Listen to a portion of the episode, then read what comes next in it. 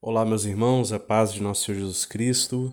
Estamos aqui então para a aula 8. Nós falamos na última aula, esse, esse áudio né, faz parte do curso dos Salmos, os Salmos como um guia para a gente contemplar a espiritualidade e a doutrina da igreja. Um estudo dos Salmos voltado à espiritualidade e interpretação uh, patrística. Amados, nós falamos na última aula, aula 7, é, sobre os salmos no Novo Testamento, né, na igreja, no início. E nós vamos falar hoje, então, uh, na história da igreja após o Novo Testamento. O, patrística, né, os padres da igreja, os primeiros padres. Nós já tivemos numa aula anterior, onde eu expliquei quem são os padres da igreja, né, os primeiros sucessores dos apóstolos. E nós temos então é, geralmente é, vários comentários aí de grandes homens da patrística. Meus irmãos, nós temos é, e, a, e, a, interpretação deles é bastante alegórica, né? cheio de alegoria. Então, vários significados bíblicos antigos é, têm um novo olhar à luz de Cristo. Por exemplo, a Sião, né? A cidade de Sião, a montanha de Sião, e, e, significa para nós a Jerusalém celeste, o céu, a Santa Igreja. Eu gostaria de ler um trecho aqui desse livro do Luiz Alonso, né, sobre os Salmos. Ele fala assim: a interpretação alegórica não nega nem exclui o sentido histórico do salmo. Então, quando a gente vai para a interpretação alegórica, nós não estamos negando o sentido histórico ou excluindo.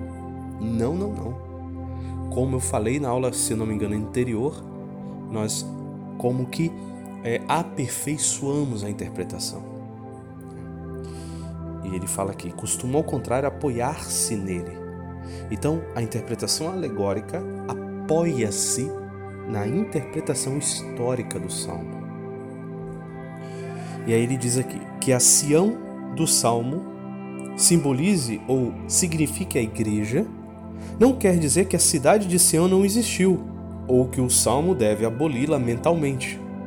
Dado que a explicação dos padres é muitas vezes homilética, quer dizer, para a homilia, para o ensino do povo, ou contemplativa para a oração, não se pode pedir-lhes sempre precisão neste ponto.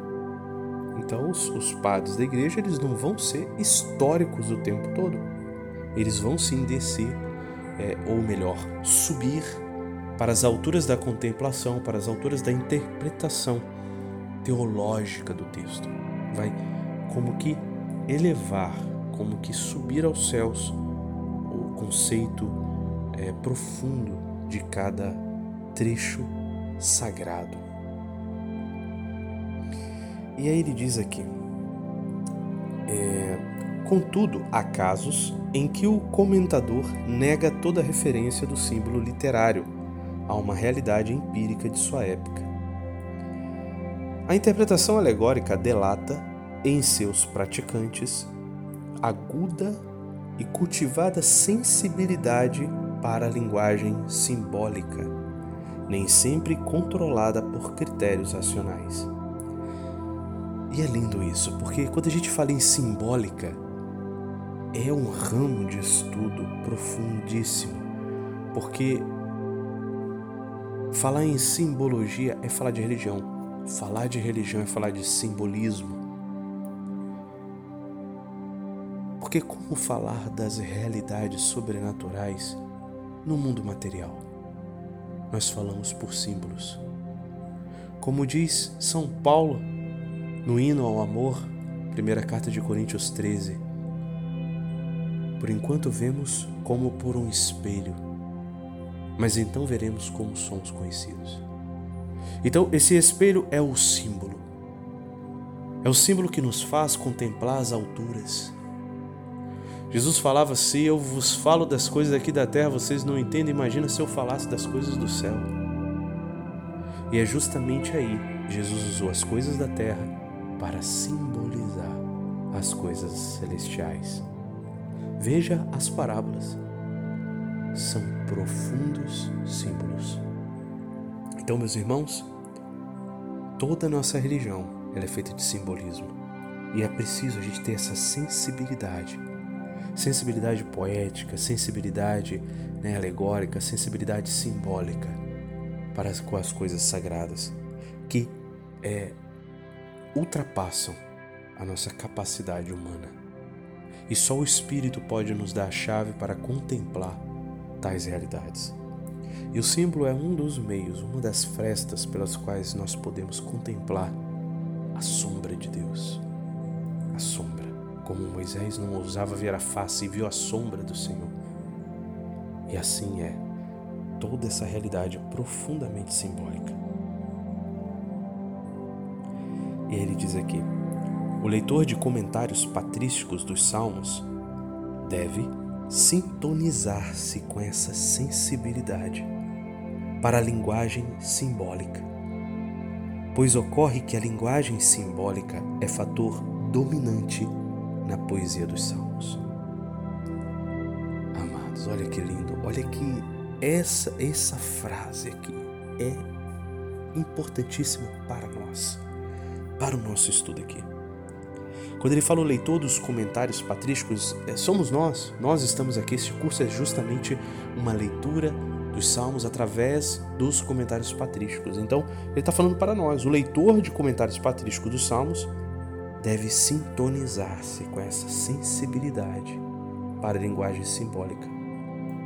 Pois ocorre que a linguagem simbólica é fator dominante na poesia dos salmos. Os salmos são profundas poesias sagradas e é preciso nós termos essa sensibilidade, essa poesia, essa percepção, a profundidade do que é simbólica. Beleza, então eu vou começar aqui a falar. É, um dos textos mais antigos da patrística é a própria Didaqué. Didaqué é a catequese dos apóstolos dos escritos mais antigos. E ela foi escrita por volta dos anos 70 a 90, né? E ela relata lá que os cristãos tinham três momentos de oração durante o dia em que eles rezavam o Pai Nosso: pela manhã, ao meio-dia e à tarde, ao pôr do sol. Então nós já temos aí um relato, a Didaquê é, é uma catequese, ela instrui o que os cristãos deveriam viver e praticar. Então, de antemão, meus irmãos, nós somos exortados por um texto antiquíssimo da época. É, tem, tem, temos textos bíblicos que são posteriores a Didaqué. Então, nós somos exortados a este escrito é, da tradição que nos traz a rezar todos os dias, pelo menos isso aqui, o Pai Nosso, pela manhã, ao meio-dia e ao fim do dia. É, na carta aos Coríntios, né, que foi escrita por volta do ano 96, a carta aos Coríntios não a que está na Sagrada Escritura, mas a carta de São Clemente Romano. São Clemente Romano escreveu aos Coríntios. Né. Quem foi Clemente? Né? Quem foi São Clemente? Clemente foi o quarto Papa. Assim que morreu Pedro, apóstolo Pedro, martirizado em Roma, sucedeu a ele Lino. Os apóstolos se reuniram e elegeram Lino para ficar no lugar de Pedro. Lino foi martirizado também. Reuniu-se a igreja e elegeu Anacleto ou Cleto, é o terceiro papa. Anacleto foi martirizado também e aí se elegeu Clemente. Clemente Romano, então, ele, o quarto papa, né? ele foi ordenado padre pelo próprio São Pedro. Veja só, meus irmãos, o próprio apóstolo Pedro ordenou Clemente padre, né? sacerdote, presbítero. O Tertuliano nos relata isso. E então, após esses três papas falecerem, a igreja reúne e elege Clemente como papa. Então Clemente escreve uma carta à comunidade de Coríntio. Assim como São Paulo escreveu, São Paulo morreu lá junto com Pedro, né? primeiro Papa, e agora Clemente, como quarto Papa, ele sente necessidade de escrever algo aos Coríntios.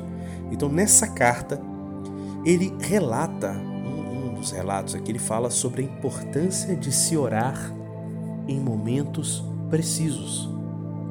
Ele diz assim, abre aspas, Sendo óbvias todas essas coisas, e tendo nós sondado as profundezas do conhecimento de Deus, devemos fazer com ordem tudo aquilo que o Senhor nos mandou cumprir nos tempos determinados.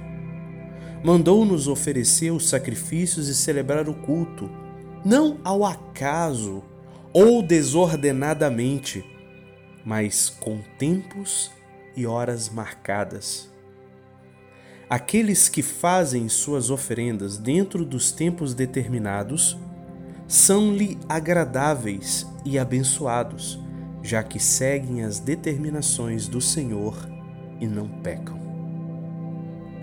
Isso está na carta de Clemente, né, no capítulo 40, versículo 1, 2, 3 e 4. Vejam, meus irmãos, ele está falando aqui da importância de, de nós não termos a nossa vida de oração desordenada. Que a nossa vida de oração não seja levada ao acaso. Ah, eu vou rezar quando eu quiser. Eu vou rezar quando eu tiver tempo. Eu vou rezar quando eu sentir no coração. Não é esta a realidade do cristianismo raiz, do cristianismo original. Nós vemos aqui São Clemente sendo claríssimo, claríssimo, a comunidade de Corinto.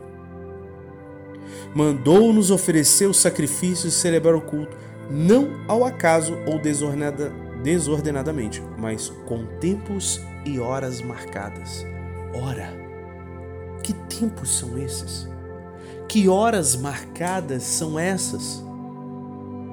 E ele diz mais, vou repetir aqui, aqueles que fazem suas oferendas dentro dos tempos determinados são agradáveis ao Senhor, são abençoados, já que seguem as determinações do Senhor. Vejam, meus irmãos, há uma determinação do Senhor. O Senhor então deixou alguma orientação aos apóstolos. E por isso eles rezavam, eles rezavam nos tempos corretos, junto com Jesus e depois na igreja, depois que Jesus subiu aos céus, não é à toa. E assim nasce o ofício divino, a liturgia das horas, a liturgia da igreja que o povo se reúne para rezar. Eles celebravam a Eucaristia nessa época aos domingos. Então nós não temos aqui de segunda a sábado a Eucaristia nós temos a liturgia das horas, nós temos o ofício divino, dê o nome que você quiser, porque o nome foi sendo né, alterado na história. Mas não nos importa aqui o nome, nos importa saber que há tempos determinados pelo Senhor. O próprio Senhor nos, nos vem escrito pela Bíblia que o Senhor nos ordena orar sem cessar. Orai em todo tempo. O que é o tempo para o judeu? É cada hora. Orai em toda hora. Orai em todo tempo. Orai sem cessar. Mas vejam, Jesus não nos deixou nada escrito. Jesus não deixou um livro. Jesus não deixou um parágrafo. Jesus não nos deixou é, uma frase escrita. Quem escreveu foram os apóstolos, os discípulos apóstolos, os, as testemunhas próximas. Então nós vemos aqui que Jesus predominantemente, ou melhor, prioritariamente, ele nos deixou uma, uma orientação é, verbal. Se Jesus sentisse necessidade de deixar algo escrito, ele teria o, o teria feito. Mas o que Jesus nos deixou foi uma igreja viva. O que Jesus nos deixou foram doze apóstolos, com os quais nós deveríamos segui-lo, segui-los, ouvi-los, obedecê-los e aprender deles, com eles, o que o próprio Jesus lhes ensinou. isso se trata de uma igreja viva. Isso se trata de uma tradição, de uma vivência. Isso se trata de muito mais do que uma frase escrita num papel frio. Desculpem falar assim, porque a letra mata de São Paulo, mas o espírito vivifica. A sua Bíblia fechada aí dentro do, da, da, da, da estante não vale nada. Não vale nada se ela não se tornar vida na sua vida. Se trata meramente de mais um livro de papéis que não fazem a, aquilo para os quais ela foi escrita, não cumprem a função pela qual ela foi destinada. É, me desculpe eu gastar esse tempo explicando a sagrada tradição, é algo extremamente necessário para que nós possamos aqui dar passos. E justamente esse estudo dos salmos vai nos, vai nos levar a estudar a igreja. Então é necessário sim isso aqui, mas quem quiser aprofundar isso aí é só procurar é, materiais, né? Eu, um, dos, um, dos autores que eu recomendo nesse sentido, o professor Felipe Aquino escreveu algumas coisas bem simples e fáceis de entender sobre o que é a sagrada tradição. Então, meus irmãos, nós temos aqui uma tradição viva. Né? O liturgista espanhol, eu cheguei a comentar isso na última aula, se eu não me engano, o liturgista espanhol Julian Lopes Martin disse que a história do ofício divino significa perseguição ao longo dos séculos do ideal é preciso orar sempre. Então toda a história do ofício divino, da liturgia das horas, da oração com os salmos, é a, a história da perseguição de cumprir o ideal de Cristo. É preciso orar sempre. Amados, nós temos também Santo Hipólito de Roma. Santo Hipólito de Roma, ele nasceu no ano 160 e faleceu no ano 235. Então nós vemos que é do início do cristianismo mesmo. Santo Hipólito de Roma, ele foi discípulo de Santo Irineu. E por sua vez, Santo Irineu foi discípulo de São Policarpo e São Policarpo foi discípulo de São João Evangelista. Então percebam a sucessão apostólica. Nós não estamos pegando autores a esmo, nós estamos pegando os santos padres da igreja. Nós estamos pegando grandes homens que deram a vida pela verdade, pela fé, que guardaram o depósito da fé. Amados, Santo Hipólito né, é, escreveu a obra Tradição Apostólica, aonde ele faz uma relação entre as horas terça, sexta e nona com a paixão de Cristo. Quem não sabe, a hora terça, sexta e nona está na, no, eu acho que eu já comentei aqui nas outras aulas, está nas Sagradas Escrituras, no Novo Testamento, né? é o horário das nove, meio-dia e quinze horas. E Santo Hipólito diz o seguinte: nesse, nesse trecho, né? Abre aspas. Se estiverdes em casa, rezai e bendizei a Deus na hora terceira. É às nove horas da manhã. Olha o que nos diz o Santo Padre Hipólito de Roma. Se estiverdes em casa, rezai e bendizei a Deus na hora terceira. Se estiverdes num outro local, rezai a Deus no coração pois foi nessa hora que Cristo se viu pregado no madeiro. Também por essa razão, a lei do Antigo Testamento prescreve que se ofereça o pão da proposição como imagem do corpo e sangue de Cristo, e a imolação do cordeiro como imagem do cordeiro perfeito. Cristo é o pastor e o pão que desceu do céu. Rezai igualmente na hora sexta. E aí a gente, hora sexta é meio-dia. E ele continua: Pois quando Cristo foi pregado na cruz, o dia se dividiu e as trevas surgiram. Quer dizer, houve um tremor e houve um eclipse nessa hora. E continue Santo Hipólito. Nessa hora, todos rezarão uma oração fervorosa, imitando a voz daquele que, ao rezar, cobriu de trevas toda a criação perante os judeus incrédulos. Façam ainda uma grande prece, exaltando o Senhor, por volta da hora nona. A hora nona é às 15 horas, que a gente chama de hora da misericórdia, popularmente falando. E aí ele diz aqui: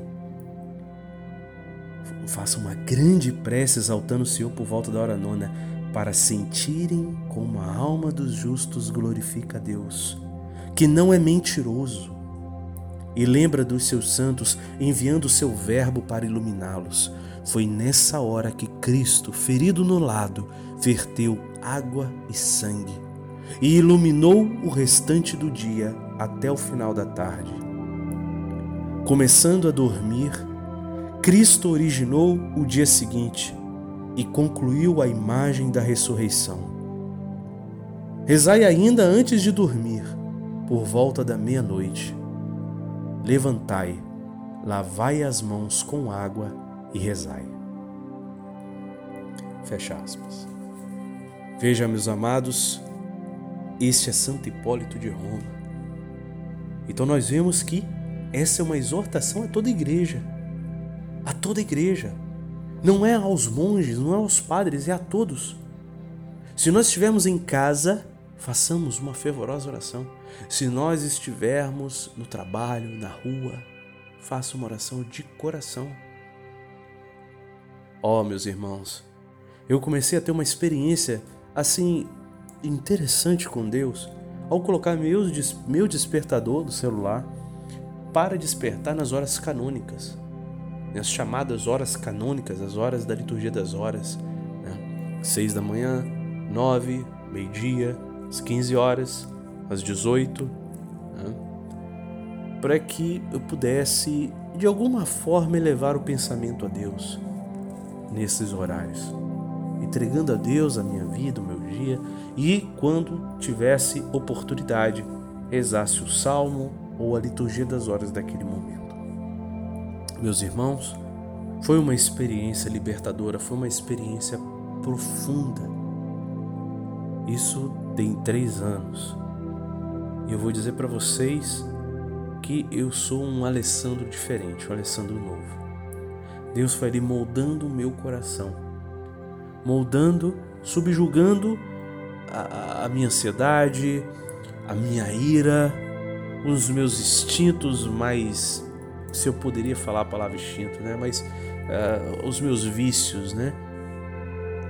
A minha fragilidade, colocando o meu dia e consagrando o meu dia.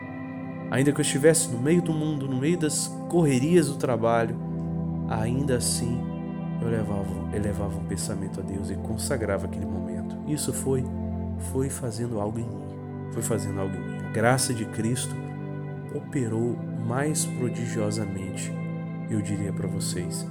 Esse é o meu testemunho que eu deixo para vocês. Meus irmãos, é preciso que nós é, façamos essa experiência. Essa experiência é importantíssima. Eu convido você a deixar cair no teu coração as palavras desses santos padres, porque não é à toa. Não é à toa que o próprio Senhor ensinou isso, que a sua igreja ensina isso. Não é à toa que os santos padres nos dizem isso. Eu diria que esse é um tesouro escondido no campo que nós precisamos desenterrar, meus amados, e pregar aos quatro ventos. Pregar aos quatro ventos a necessidade dessa oração. Esse curso aqui é reservado, claro, a alguns, mas daqui que saiamos profetas, que anunciemos aonde estivermos as nossas homilias, é, nossas pregações, ah, aquilo que é o tesouro da igreja, aquilo que é o tesouro que Cristo nos deixou, amados. E experimentemos esta graças, estas graças extraordinárias que estão a nosso dispor. Basta estender a mão e saborear. Continuando aqui, né, eu estou, eu estou acompanhando aqui, meus irmãos, a página 10 e 11 do livrinho que eu escrevi, pequena introdução à liturgia das horas que eu já recomendei aqui. Hoje eu estou seguindo ele aqui depois que eu li o outro livro, né? Eu estou seguindo aqui mais ou menos o que o que nos diz aqui. Então, além desse relato sobre as horas médias, a gente chama de horas médias, né? 9, 12 e 15 horas é a hora do meio meio-dia, por isso médias. Quem não puder é rezar durante as, os três horários, reze pelo menos um dos três horários. Ok? É o que a igreja nos recomenda. Nós temos também relatos das horas principais, que a gente chama a oração da manhã e a oração da tarde, é, desde o início do cristianismo. Nós temos Tertuliano de Cartago, que faleceu no ano 220, veja, lá dos inícios do cristianismo. E também São Cipriano, que faleceu no ano 258. Eles chamam essas horas de horas legítimas. Horas legítimas de oração. É, não dá para você deixar de lado. Não dá para você ignorar. Fazer sua oração pela manhã e a oração pela tarde. É, ao final, é, pela manhã é no nascer do sol e no final da tarde é no pôr do sol. É, nós temos aqui um autor que diz o seguinte: que após o, o, o ano 313, né, em que o imperador Constantino descriminalizou o cristianismo, os cristãos passaram a ter público é, culto, né, um culto público e nasceu a necessidade de se organizar mais adequadamente a oração coletiva nos templos. Então, os cristãos eles rezavam escondidos, né, nas casas, nos cemitérios, etc. Então, com a, a, o imperador liberando, eles então têm que construir as igrejas, né, e eles começam a organizar a, o culto, né, as orações. Assim, a liturgia das horas ganha uma sistematização. Até mesmo porque a celebração eucarística não era diária, porém semanal, dominical, como eu já falei aqui. Ficando nos demais dias da semana acesa a chama da oração bíblica partilhada, como forma de santificação do tempo do dia e também de se fazer memória da Sagrada Escritura, particularmente dos Salmos e dos Evangelhos. Então, amados, nós temos durante a semana essas orações, as, principalmente as orações principais, né, a, a laudes e as vésperas, ao nascer do sol e ao pôr do sol, aonde é, os cristãos rezavam os salmos, os evangelhos, relembrando todo o mistério da salvação. E como que uma preparação para o grandioso dia do Senhor, aonde se celebraria a Eucaristia Dominical. Então, para muitos de nós que estamos impossibilitados de ir à missa durante a semana, é importantíssimo também é, a liturgia das horas para que mantenha acesa em nós essa chama bíblica, essa chama da fé, nos preparando para o grandioso dia do Senhor, cada domingo, cada dia sagrado, onde a gente consagra a Deus a nossa vida, junto com Jesus na Eucaristia. Com a permissão do Império Romano, o, o, do culto público cristão, tivemos dois tipos de manifestação de oração diária entre os cristãos. Então nós tivemos aí dois tipos, olha, preste atenção aqui, dois tipos de oração, oração diária. Né? Um na cidade, com a organização em torno da igreja local, onde começou-se a rezar em comunidade o ofício, né? em dois horários principais, a oração da manhã e a oração da tarde, junto com toda a igreja, onde se reuniam leigos, sacerdotes, né, monges que escolheram ficar na cidade, diáconos e bispos.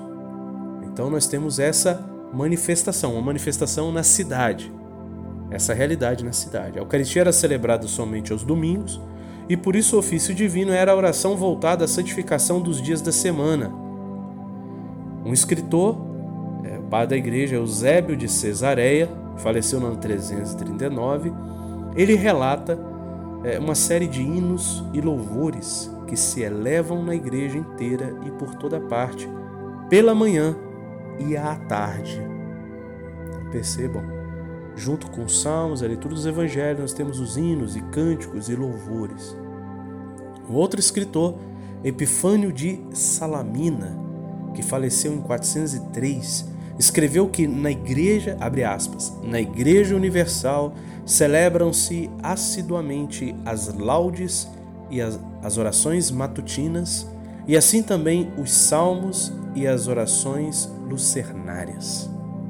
Fecha aspas.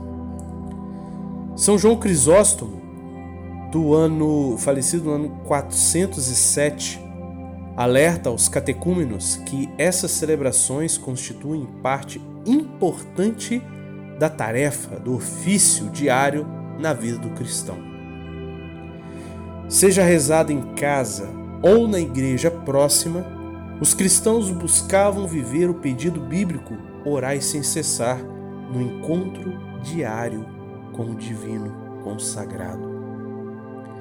Um escrito antigo chamado Peregrinação de Etéria descreve a liturgia nessa época, por volta do ano 400, que diz assim, é, no capítulo 24, abre aspas, A cada dia, antes dos galos cantarem, abrem-se todas as portas da anástasis aos monazontes, né, que é os monges, e partenae, como aqui dizem, e não apenas a estes, mas também aos leigos, homens e mulheres, que entretanto desejem fazer a primeira vigília. Desse momento até o dia claro, dizem-se hinos, responde-se aos salmos e antífonas, e a cada hino reza-se uma oração. Dois ou três presbíteros e diáconos alternam todos os dias com os monazontes e a cada hino ou antífona dizem as orações. Fecha aspas. Então vejam, ele está aqui relatando as vigílias. As vigílias são as orações que eram feitas antes do sol nascer. Nós falávamos aqui da, da laudes, né, da oração da manhã. Aqui já é a oração das vigílias. Né, os monges nas cidades e muitos leigos vinham rezar antes do nascer do sol. Esse é um tipo de culto, né, que é na cidade. E quando não era na cidade? E aí nós temos um outro, uma, uma outra, é, como é que eu vou dizer, um outro costume no deserto, com os monges que escolheram uma vida solitária, uma vida mais retirada das cidades, seja isolado, como os padres do deserto, né? se eu não me engano, Anacoritas, que se diz, se eu não estiver errado. É...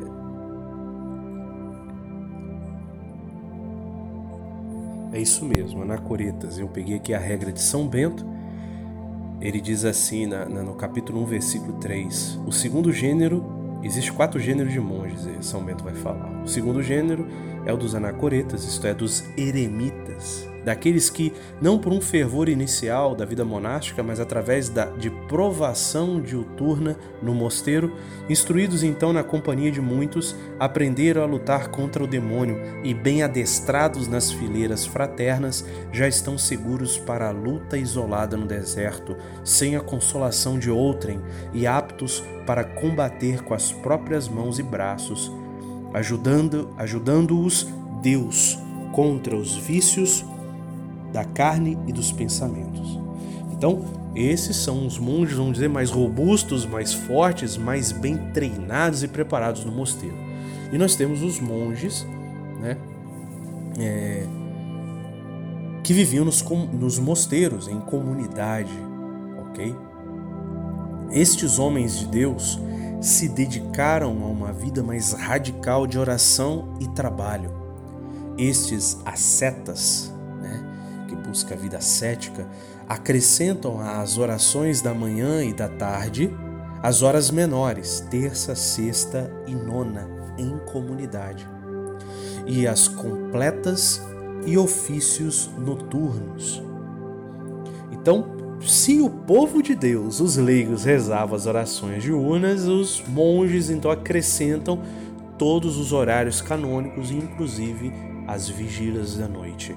Eles então que se dedicaram, consagraram a vida é, a viver exclusivamente de oração e trabalho, eles deveriam então é, rezar mais do que os leigos. Então vejam, meus irmãos, a dedicação desses monges, a dedicação, a oblação a uma vida de intercessão, a oblação a uma vida de penitência, a uma vida de elevar a Deus o louvor, elevar a Deus a, a, a, o pedido, a intercessão, né, o incenso agradável a Deus. Algo que é difícil ao leigo comum, né? É, o leigo comum não poderia rezar todos esses horários, né? Mas possível a eles que se dedicaram a uma vida mais radical. Em torno desse ritmo de vida de oração nasce e cresce as comunidades monásticas, cada uma adaptando a seu modo as orações e os tempos. Então nós vemos aí cada uma e nós vamos ver isso em outro momento, a história da espiritualidade e nós vamos ver é, São Pacômio, São Bento, Santo Agostinho e várias outras espiritualidades, São Jerônimo, né, é, cada um vivendo de algum modo, de alguma forma, sob um carisma, sob uma regra, essa vida de oração e penitência, essa vida de trabalho. Meus irmãos, nós fizemos aqui uma introdução né, aos padres da igreja. No próxima, na próxima aula, importantíssimo aqui, reflitam e meditem e fica como é, tarefa dessa semana você é, colocar o seu despertadorzinho e buscar rezar um Pai Nosso, uma Ave Maria, né, em alguns horários do dia. Então, defina aí né, um horário, é, seja fiel à oração da manhã e à oração da tarde, isso aí é inegociável, isso aí tem que ter a oração ao nascer do sol e a oração ao pôr do sol. Não precisa ser exatamente nascer do sol, é por volta, né? Pode ser antes, pode ser depois, não tem problema, mas a oração ao iniciar o dia né, de trabalho e a oração ao findar o dia. Isso aí é importantíssimo. Se você puder, coloque também né, nos horários das, das, da terça, nona e sexta, né? Às 9 horas da manhã, meio-dia e às 15 horas, a hora da misericórdia. Se você não pode rezar o texto da misericórdia às 15 horas, reze um Pai Nosso, né? Reze um Ave Maria ao meio-dia. Se você puder rezar o Ângelus ao meio-dia, recomendado. Não puder também, não tem problema. Mas eleve o seu pensamento a Deus. Mesmo toque o despertador e você está no trabalho, só eleva no pensamento a Deus, Senhor, obrigado por este dia, obrigado por este momento, te louvo, Senhor. Coloca alguma coisa que você está vivendo naquele momento na oração. Uma coisa que te, nos ajuda a rezar até sair da, da, da distração é você rezar por aquilo que está te distraindo. Né? Somente se distraiu, ah, pensou na, na, na conta de energia, reze ao Senhor, entregue a conta de energia. Transforme aquilo que você está trabalhando, aquilo que você está né, é, no meio secular, em oração. Isso é santificar a vida, isso é santificar o dia. Então, é essa tarefinha, meus irmãos. Nós vimos aí uma introdução na próxima semana nós vamos é, falar mais detalhadamente sobre os comentários destes padres da igreja, é, que é importantíssimo a gente ter essa noção antes de entrarmos diretamente no texto do Salmo. Tá bom? É isso. Louvado seja nosso Jesus Cristo, para sempre seja louvado.